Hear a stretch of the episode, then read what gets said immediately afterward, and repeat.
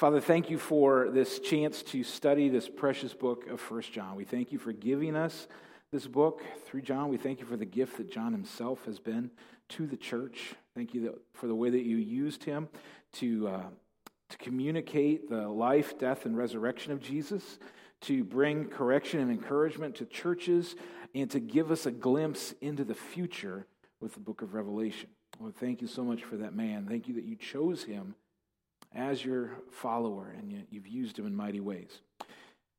Lord, thank you for uh, speaking through him so that your words could be recorded for us in the book of First John. And we pray that over these next three months that you would use these spirit-inspired words to shape us as individuals, as families, and as a church.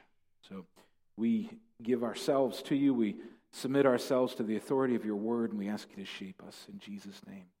Amen. All right. So, like I said, we're going to be doing three months in the book of First John. If you would like to get some extra credit, there are some baggies on the back table there with eight short memory verses from the book of First John. If you pick one of these up, the first one in it is First John 1 8 and 9, which is something that is already familiar to many of you because I repeat it often from this stage. But it's the first of the memory verses, and it's going to be covered in next week's sermon, and so you can get ahead on that. There are uh, I believe, nine packages back there and one up here. Um, memorizing passages of Scripture is a great way to not only understand it, but to get it deep down inside of you. And uh, these are eight short passages out of this book for this summer that, if you will commit to memorizing those, uh, it will make a difference for you, not only this summer, but for the rest of your life, as God can then bring those memories back in the times that you need it most. All right. So, book of First John, a whopping five chapters long. This book was written by the Apostle John. He's one of the 12 originally chosen by Jesus to be his close companions to walk hundreds and th- maybe thousands of miles back and forth inside of Israel and outside of Israel, teaching, healing, proclaiming the truth. They got to see it all. And John had a front row seat. John was not only one of the first 12, he was one of the inner three. He was one of the first ones called. He's also the, the, the apostle that lived the longest. So, after the death of Jesus, Judas, one of the original 12, he killed himself, and then he was replaced with Matthias. And of those 12 post resurrection apostles, all of them except John died as a martyr. They gave their lives, literally, because of their proclamation that Jesus was the Son of God who died for our sins and rose from the dead. Now, now John died of old age, not because he was a coward and recanted his faith, but because God had a specific plan for him. Rather than uh, dying in a terrible, excruciating way like many of the other apostles did, he lived out the last years of his life, excuse me, alone in exile on an island in the Mediterranean. And while in exile, God used him to write for us the book of Revelation. So, John is the last of the living apostles after the, uh, the resurrection of Jesus, and he's one of the first ones called. Let's look at that calling right now. John is hanging out with his brother and uh, his two buddies, Peter and Andrew. They were fishing. Jesus came along, and this is what happened. This is Matthew 4 18 through 22. While walking by the Sea of Galilee, he saw two brothers. Simon, who's called Peter, and Andrew, his brother, casting a net into the sea, for they were fishermen. And he said to them, Follow me, and I will make you fishers of men. Immediately they left their nets and followed him, and going on from there, he saw two other brothers, James the son of Zebedee, and John his brother, in the boat with Zebedee their father, mending their nets, and he called them. Immediately they left the boat and their father and followed him. In the book of Matthew, that's where we first see John jump into action. He's with his brother, he's with his dad, he's with his two fishing buddies. Jesus says, You come follow me. He drops everything, walks away from the business, walks away from his dad, and follows Jesus. Just amazing. He was probably pretty young. He might have been a teenager, maybe even a 15 year old at that point. And for him to just leave all of what was mapped out for his life and choose to follow this stranger is just amazing. Later in Jesus' ministry, uh, Peter, James, and John, that inner three, the three amigos, are invited by Jesus up onto a mountain, and they get to see something that the other disciples don't get to see. This is in Matthew 17. After six days, Jesus took, took with him Peter and James and John, his brother, and led them up a high mountain by themselves. He was transfigured. That means his appearance changed before them, and his face shone like the sun, and his clothes became white as light. Behold, there appeared to them Moses and Elijah, who had died hundreds of years before, talking with him. And Peter said to Jesus, Lord, it is good that we are here. If you wish, I will make three tents here one for you, one for Moses, and one for Elijah. He was still speaking when, behold, a bright cloud overshadowed them. And a voice from the cloud said, This is my beloved Son, with whom I am well pleased. Listen to him. When the disciples heard this, they fell on their faces and were terrified. But Jesus came, touched them, saying, Rise, have no fear. And when they lifted up their eyes, they saw no one but Jesus only. This astounding moment in the life of Jesus was witnessed by only three guys. And John, our author for this summer series, is one of those guys Peter, James, and John. Hmm. What a privilege. Not only was John, though, part of the inner three, but Jesus actually singled out John as his best buddy. John, he got to see things in Jesus' ministry, he got to hear things from Jesus that nobody else did. He got to be close to Jesus in a, a deep, like best buddies kind of way. When John talks about himself, either in the Gospel of John, as in Matthew, Mark, Luke, John, or in the first and second and third John, the letters of John, he refers to himself as the beloved disciple or the one whom Jesus loved. Now, he's not, he's not saying that in a way to brag. He's saying that really in a way of just amazement. Like, Jesus knew who I was, and yet he loved me. And yeah, he loves everybody, but somehow he chose me as a special buddy. We see an example of this in John 13, 23, where the disciples are in the upper room for that Last Supper. And John himself writes, One of his disciples, whom Jesus loved, was reclining at the table at Jesus' side. He's talking about himself there. He never uses his name to describe himself when he's writing, he never says I or we. He just, the, the disciple whom Jesus loved. John was the only male disciple at the crucifixion. Everybody else, even brave Peter, ran and hid. And so, in those last few moments when Jesus is breathing his last, saying his last, and about to give up his spirit to the Father, John and a small group of women are below the cross, looking up, tears streaming down their eyes, hearts breaking. And in that moment, Jesus gives John a special task that he gave nobody else. In John 19, 26 and 27, we see this. When Jesus saw his mother and the disciple whom he loved, again talking about John, standing nearby, he said to his mother, Woman, behold your son. Then he said to the disciple, Behold your mother.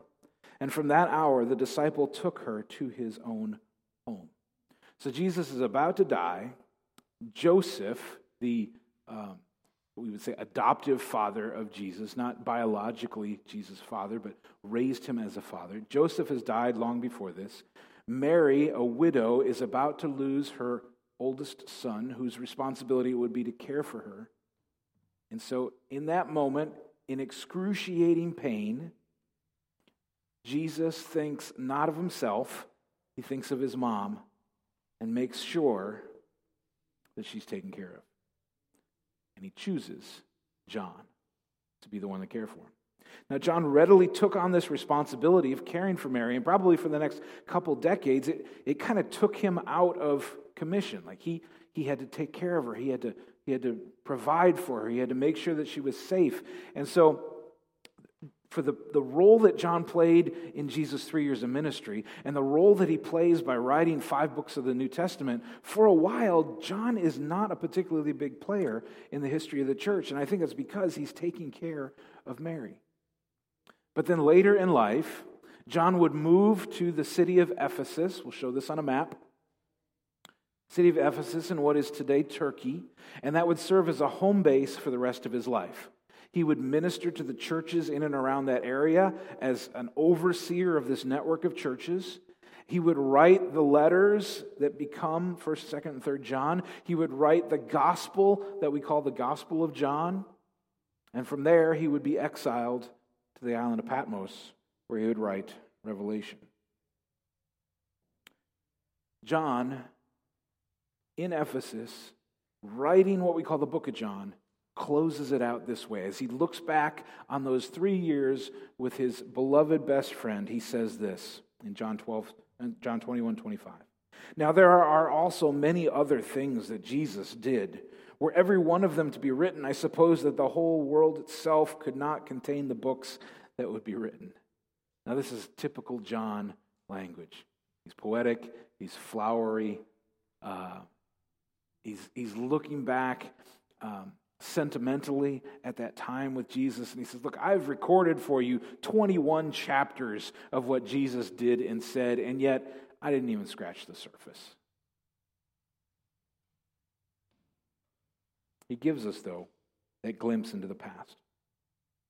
And then years later, as a very old man living alone on an island, he would give us a glimpse into the future. And in chapter 22 of Revelation, he would say this speaking about Jesus. He says, He who testifies to these things, all the stuff that he's just written, says, Surely I am coming soon. And then John responds, Amen. Come, Lord Jesus. And the grace of the Lord Jesus be with all. Amen. That's the last we hear from John. Somewhere in between writing the Gospel of John and writing the Revelation, he writes 1st, 2nd, and 3rd John. Three letters. The first one we're studying this summer is only five chapters long. You could sit down, read it in probably 15, 20 minutes. And then while you're at it, you might as well read 2nd and 3rd John because they're like 15 and 13 verses long. And you just blast through them and feel like you've accomplished a great act because you got three done in just a little more time than it would take to do one. We're going to look now at 1 John chapter 1, verses 1 through 4. That's our whole text for today. 1 John chapter 1, verses 1 through 4. If you're looking in your Bible, they're near the back, almost to the Revelation. And if you're looking at a Pew Bible, it's on page 1021. As you're finding that, let me just remind you what I'm about to do. Here, our main form of preaching is what is referred to as expository preaching. We try to expose what the text says. We don't try to make up what the text says. We don't take our ideas and then go looking for Bible passages in order to support those ideas. We want to take a particular passage and we want to ask some questions. What does the text say? What does the text mean? And why does it matter? So that's what we're going to do now, which is the first four verses of 1 John. And this will get us into our summer series. Here it is 1 John 1 1 through 4. Listen closely it's a little hard to take in. That which was from the beginning, which we have heard, which we have seen with our eyes, which we have looked upon and have touched with our hands concerning the word of life. The life was made manifest, and we have seen it and testified to it, and proclaimed to you the eternal life which was with the Father and was made manifest to us. That which we have seen and heard, we proclaim also to you, so that you too may have fellowship with us. And indeed, our fellowship is with the Father and with his Son, Jesus Christ. And we are writing these things so that our joy may be complete. Now, especially if you're not in the habit of reading the Bible, and these words are a little foreign to you, those four verses might have just gone right over the top of your head. John tends to write in such a way that our modern ears and minds have a hard time processing it. He tends to write in circles, he goes around and around. And it's, it's hard for us to follow it. You may notice that he doesn't even start this letter like a normal letter would be started. He doesn't say, This is John writing to these people. He just jumps right into it. Now, he's going to end the letter the same way no salutation, just a bold, clear statement at the end, and then cut it off. But the thing that makes these four verses really stand out in my mind is the fact that they're so hard to understand when you first read them. Part of that is because, though he's, he's writing in a different culture, we said he was living in Ephesus. He's writing a different language, a different culture, a different time. He's writing to people who tend to hear and speak and understand stories and written, spoken words in different ways than we do. And the way that he writes is more flowery and poetic than much of the New Testament. And so our modern ears hear this and we think, what in the world is going on? What is he saying? He's essentially saying he wants the original readers and he wants us to believe the right things and to live the right way. That's really the point. Believe the right things and live the right way. He says this out of love, which we will see in just a minute. But if you're like me, you're thinking, man, John, why didn't you just say it? Believe the right things, live the right way. Why all these fancy words and spinning around? It's kind of like a DNA molecule. If you got a double helix of DNA and it was like spinning in space in front of you, you were looking at it from the side, you would see alternating storylines as it spins around. It goes to this, and then it goes to this, and it goes to this, and it goes to this. But for John, that spinning double helix, those two storylines, they're really just one storyline. And the way that he loops back to it over and over again, in his mind, it's a single thing. For us, in order for these four verses to make more sense, it would actually help if we took them out of order. Because the main point of the first three verses is in verse 2. And verse 1 is modifying verse 2, and verse 3 is modifying verse 2. And so if we switch up the order, it actually makes more sense to us. So I've done that. I've shrunk it down so it can be on one slide for you. This is 2, then 1, then 3. The life was made manifest, and we have seen it and testified to it and proclaimed to you the eternal life which was with the Father and was made manifest to us. That which was from the beginning, which we have heard, which we have seen with our eyes, which we looked upon and have touched with our hands concerning the word of life. That which we have seen and heard, we proclaim also to you, so that you too may have fellowship with us. And indeed, our fellowship is with the Father and with his Son, Jesus Christ. Hopefully, that makes a little more sense. Jesus is saying, or John is saying, that Jesus came for real in the flesh in order to provide us eternal life. There's a funny word in there, manifest, that means make visible. Not as in, like, there's nothing and we create something out of nothing, poof, there it is. But no, something has existed, but we can't see it, or our eyes aren't comprehending it, or our brains aren't able to figure it out. And if it's made manifest, it becomes clear to us. A couple times in these first few verses, John talks about Jesus that way. He says that Jesus, the life, the light, was made manifest. He talked about how we've touched, we've seen, we've heard him. He says that multiple times in the beginning of First John. Why is he talking about these things? Why is he saying that Jesus is being made manifest? Why is he talking about being able to see and hear and touch him? Well, it's because John wants to make sure that you and I understand that Jesus really came in the flesh. Why is he concerned about that? Why does he start off the letter that way?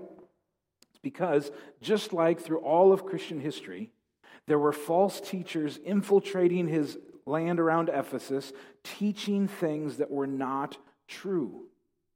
One of those uh, false teachings is what became known as Gnosticism.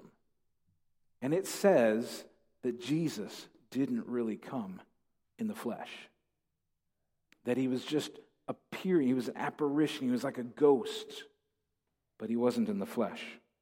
The word Gnosticism is this the belief that secret knowledge holds the key to spiritual life and that the material world is bad, but the spiritual world is good. Those are the main ideas of Gnosticism. You can see how the way Gnosticism is spelled with the G in there. It comes from the, the Greek word gnosis, which is just the word knowledge. So we could refer to those who follow Gnosticism as the gnowers of things.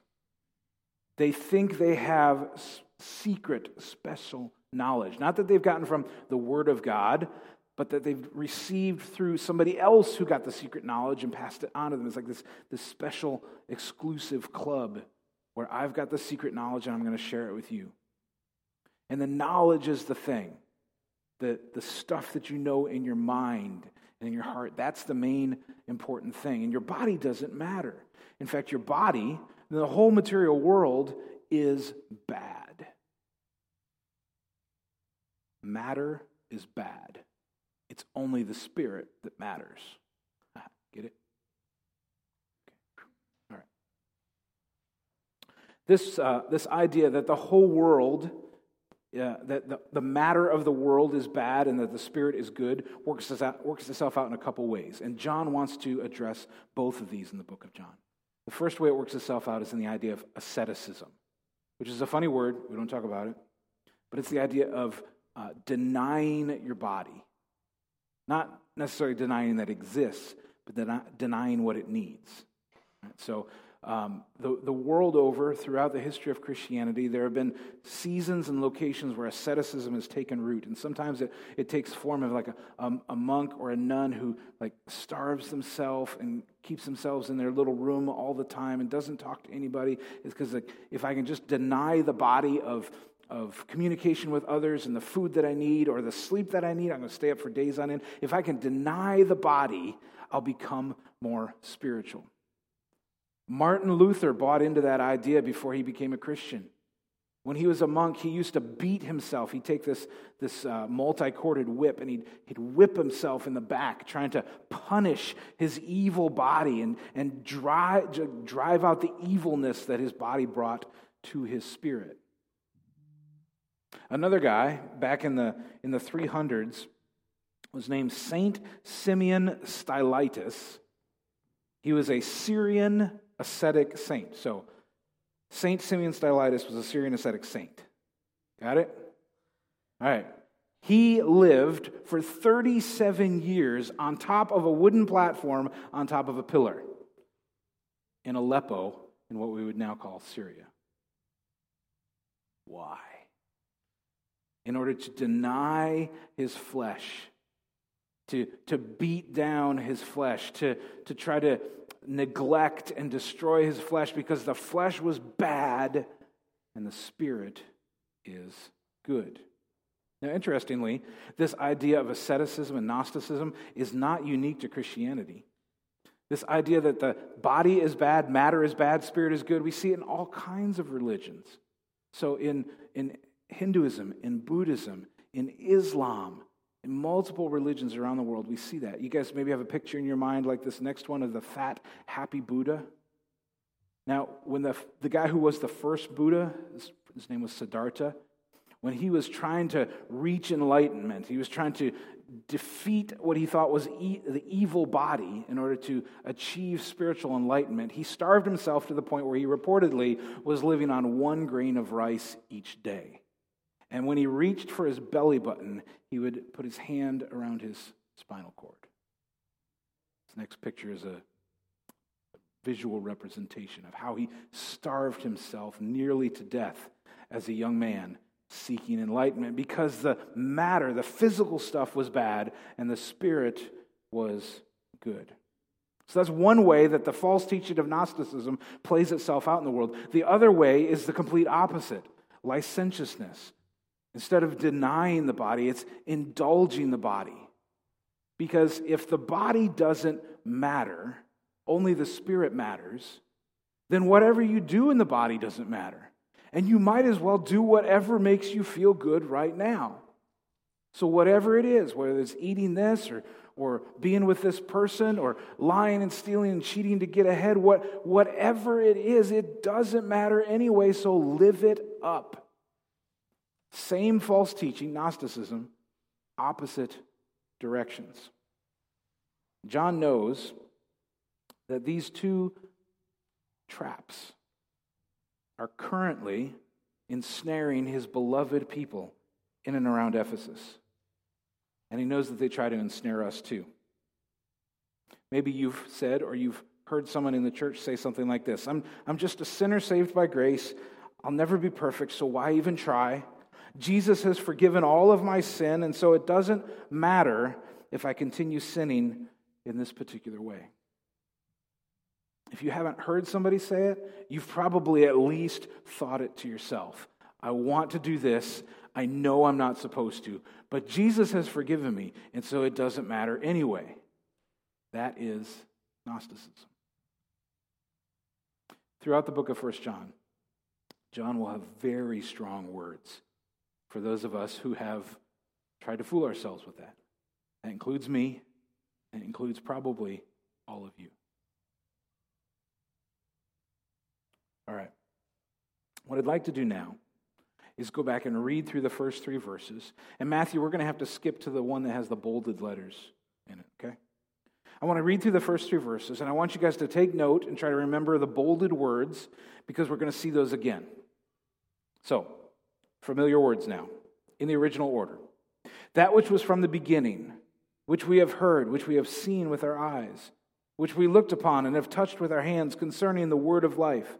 The life was made manifest. We have seen it and testified to it, proclaimed to you the eternal life which was with the Father and was made manifest to us.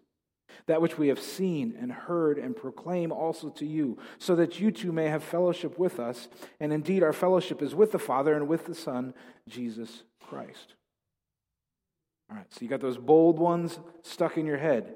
Now, we're going to read some of the first chapter of the Gospel of John. Same guy writing, now not a letter to churches, but his his uh, version of the life, death, and resurrection of Jesus. He says this in John 1 In the beginning was the Word, and the Word was with God, and the Word was God. He was in the beginning with God. All things were made through him, and without him was not anything made that was made. In him was life, and the life was the light of men. The light shines in the darkness, and the darkness has not overcome it. And if we skip down to verse 14, the Word became flesh and dwelt among us.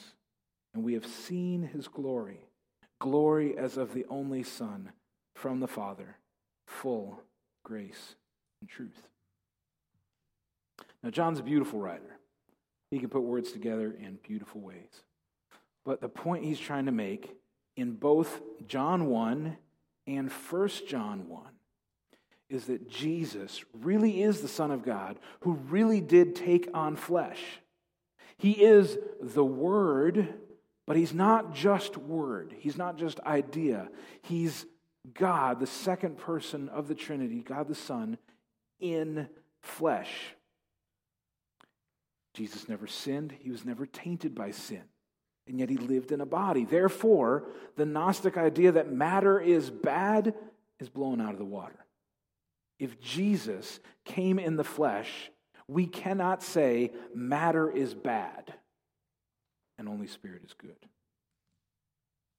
Now, these first few verses are high on challenge.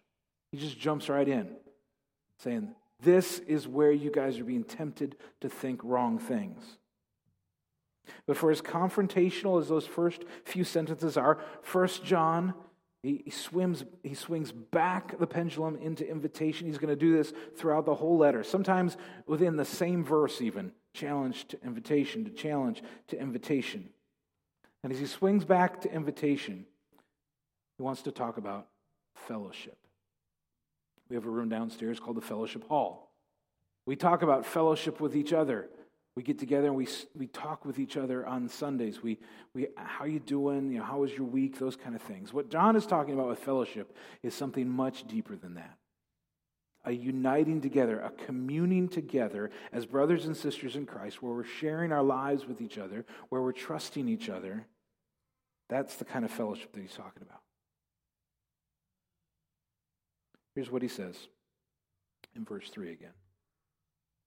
That which we have seen and heard, we proclaim also to you, so that, okay, so Jesus came in the flesh. We saw it, we heard it, we believe it, we've seen him, we've touched him, we've watched it. All of it. This we proclaim so that you too, the original readers and us, may have fellowship with us. So, not just John, but the other Ephesian elders there. He says that you may have fellowship with us, and indeed our fellowship is with the Father and with his Son, Jesus Christ. You see how the, the vertical and horizontal relationships are linked here. We have fellowship with God, and we have fellowship with each other, and they are necessarily linked to each other. You can't separate them. John wants us to believe the right things and live the right way so that we will be in fellowship with God and fellowship with each other. Why do the beliefs matter? Why isn't it just live the right way with each other and you'll be in fellowship with each other? Why do beliefs matter? Well, if I say that Jesus did not come in the flesh, that he was just spirit, he was just an apparition, that he, he just appeared to be on earth and he really wasn't because matter is bad and spirit is good and, and, and the spirit couldn't be corrupted by matter. And you say, like the Bible does, no, Jesus really did come in the flesh. He became one of us in order to save us. He was not corrupted by matter. Instead, he brought perfection to matter. If you say that and I say the other thing, we're not talking about the same Jesus. We're not playing on the same team. And we have no fellowship with each other because you have fellowship with God, but I don't. My wrong belief has broken my fellowship with God. And if the vertical and the horizontal are linked, you and I can't have true fellowship as brothers and sisters in Christ if I'm not a brother in Christ. That's why John cares so much about this. Out of love for his first audience and out of love for us, he wants fellowship, horizontal and vertical, to be the way that God designed it to be. Its motivation is love. That is my motivation for this summer series also. I love you guys. Last night, I was up for almost two hours in the middle of the night praying for you guys. Just couldn't stop.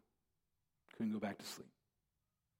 I want God to use this summer series to shape us so that our fellowship with each other and our fellowship with God grow stronger. I want, I want this book to achieve what John is talking about here to his first readers. I want to achieve it here with us. So let's wrap this up. Verse 4. He says this, and we are writing these things so that our joy may be complete. This is invitation again. He says, I'm writing this, not only these first three verses, but the whole rest of this letter. I am writing this to you guys.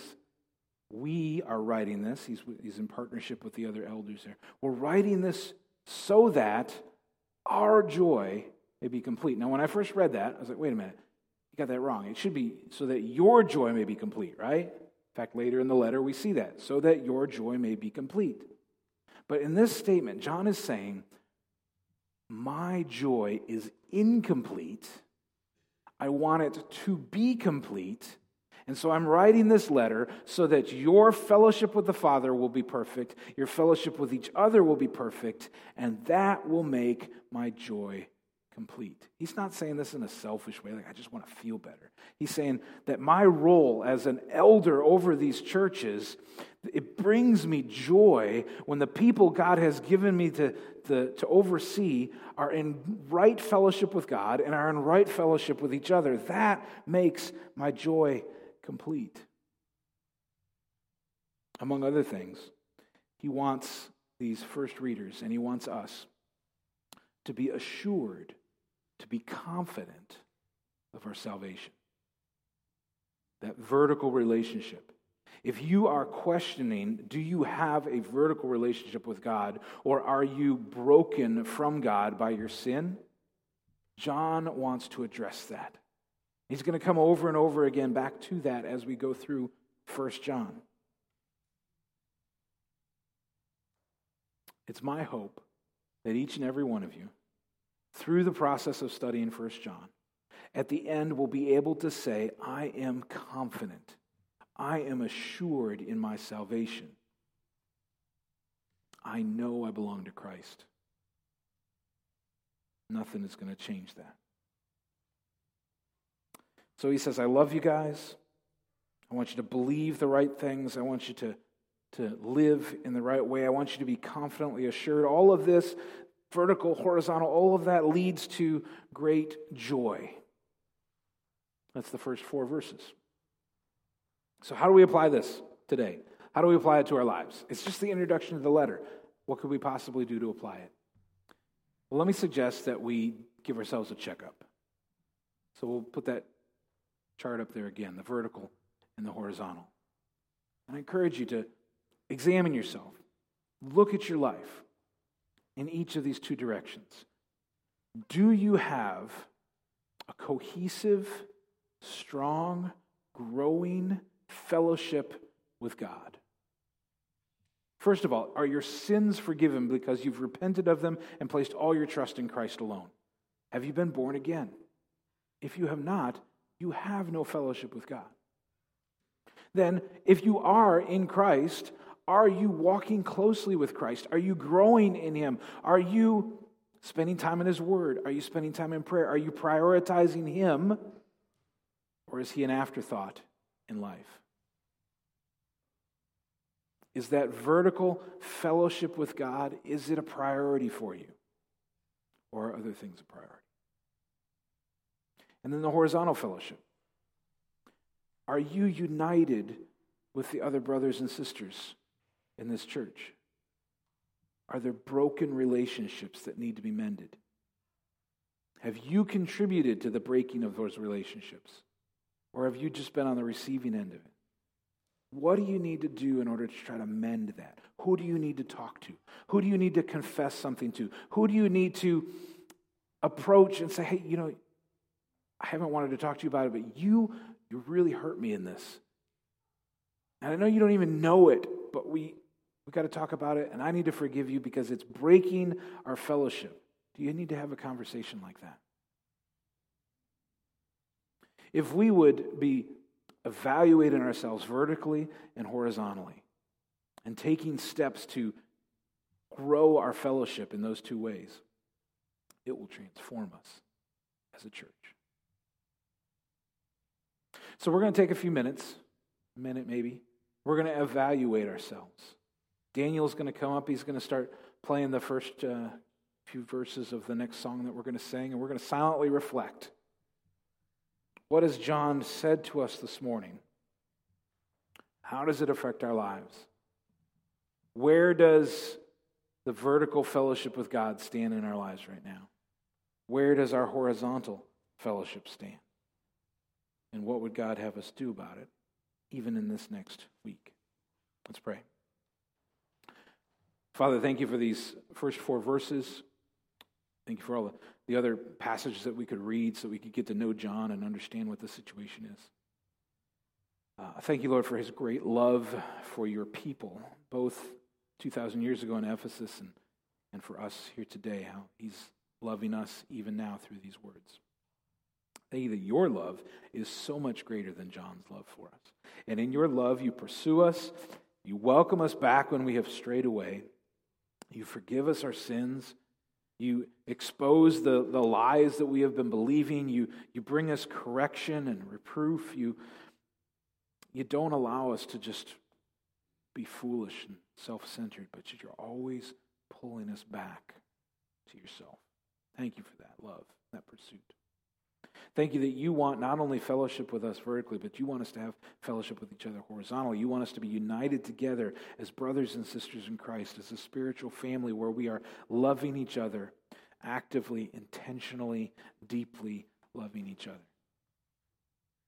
Lord, as we get ready to sing this closing song and as we reflect on these two aspects of fellowship, would you be doing things in our hearts that we can't do? Would you be revealing to us where we need to make changes, where we need to confess, where we need to go and talk to somebody, Lord. Just show us what it is you want us to do to grow these two kinds of fellowship.